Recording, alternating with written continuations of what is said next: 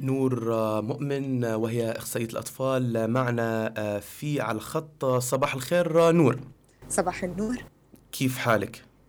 تمام. شو الأخبار آه، وإحنا أكيد سعيدين أن نتلاقوا أو نستضيف حضرتك في حلقة آه، تانية آه، زي ما عرفت آه، المستمعين آه، آه، الأستاذة نور وليد وهي آه، آه، إخصائية تربية أطفال.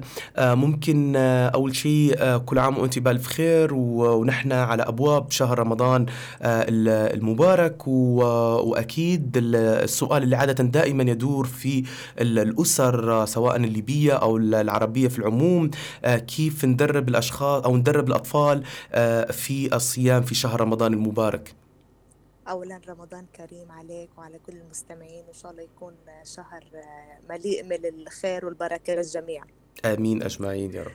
آه، طبعا سؤالك اليوم إنه كيف نعود الطفل على الصيام؟ بالضبط. طيب أنا راح نبدأ بحديث الرسول عليه الصلاة والسلام عليه الصلاة قال والسلام.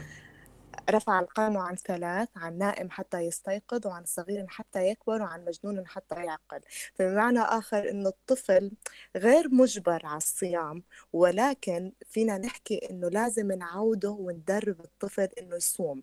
مع الأسف بالضبط. معظم الأهل بيعتبروا أنه صيام الطفل أنه معناته أنه لازم يصوم مثل الكبار أنه من أذان الفجر لأذان المغرب.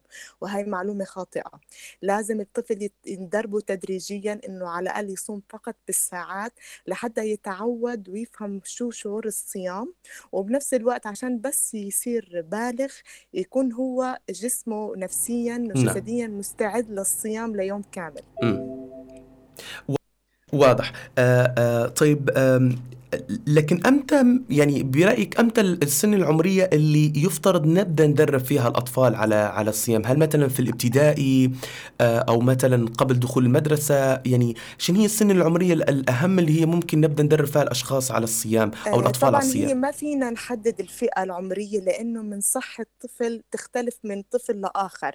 ففي أطفال ممكن يكونوا جسديا مستعدين من عمر السبع سنين يعني نعم. يصوموا ثلاث ساعات أربع ساعات باليوم مم. ساعتين. مم. وممكن واحد طفل عمره أربع سنين ممكن يبدأ بس على حسب الصحة الجسدية. بس أنا برغب اللي الطفل يب- يبدأ لاستوعابه من عمر ست سبع سنين يبدأ بالصيام ساعتين ثلاث ساعات في اليوم فقط مش أكثر من هيك. وكذلك يفضل إنه إذا إيه طبعا لمدة أسبوع إذا بعدين الطفل حب يكمل الصيام. فينا إنه خليه يصوم آه، زيادة ساعة بس مع إنه يشرب المي أو يشرب العصاير لأنه كمان ما بنقدر نخليه بحالة من الجفاف لأنه ما بالضبط تنسى هو بالضبط الطفل لساته عم يدرس خصوصا وكمان إحنا بالضبط بوطن العربي. أغلبه درجة الحرارة مرتفعة مرتفعة كمان جدا لازم صحيح. على صحيح. تفضل. آه، واضح جدا يعني آه، آه، أنا ممكن نحكي قصة لحالة آه، بعرفها أنه قبل حوالي آه، كم سنة ال- التالي لطفل آه، توفى آه، وكان أهله يحثوا فيه أنه ينتظر آه، صلاة ال- المغرب علشان علشان الإفطار. عموما شنو هي الحالات اللي لا ينصح بها لصيام الأطفال؟ طبعا آه، في أطفال بيكون عندهم فقر بالدم مم. مرض السكري اللي وزنهم كتير آه، قليل يعني آه، أقل من المستوى الطبيعي وكمان الأطفال اللي عندهم فقدان شهية هدول أكيد ما بنجرب معهم يصوموا بالساعات واضح.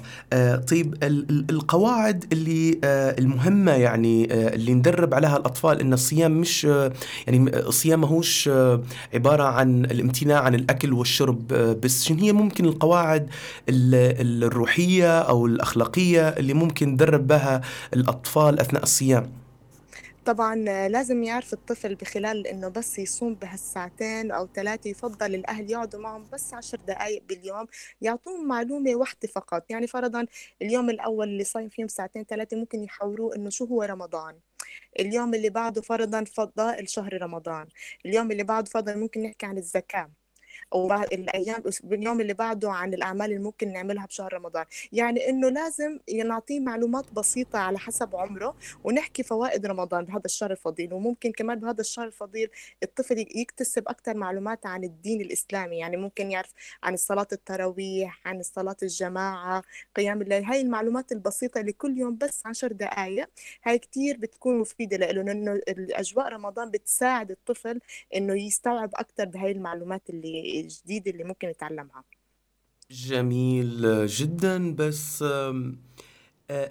خليني خلينا نحكوا على التهيئة النفسية للأطفال آه، قبل استقبال شهر رمضان المبارك. خصوصا يعني نحن ال- ال- العالم اللي ممكن انولدنا فيه أو السنوات اللي انولدنا فيها تختلف عن الوضع الآن الحالي وعن ال- التسارع وتيرة الحياة وتسارع ال- النمط ال- الحياة أو أو أو حتى في المجمل يعني.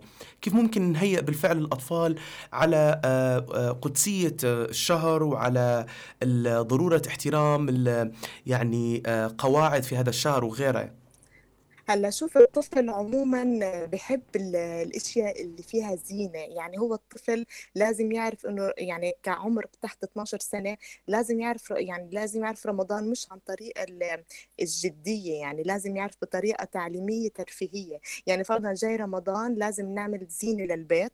نحط الإضاءة نحط الفوانيس نحط الهلال. حتى بغرفته فينا نحط بعض الديكورات عشان نفسيا يكون مستعد لأنه الصيام لإله حتى لساعتين ثلاثة مجهود لإله مو سهل.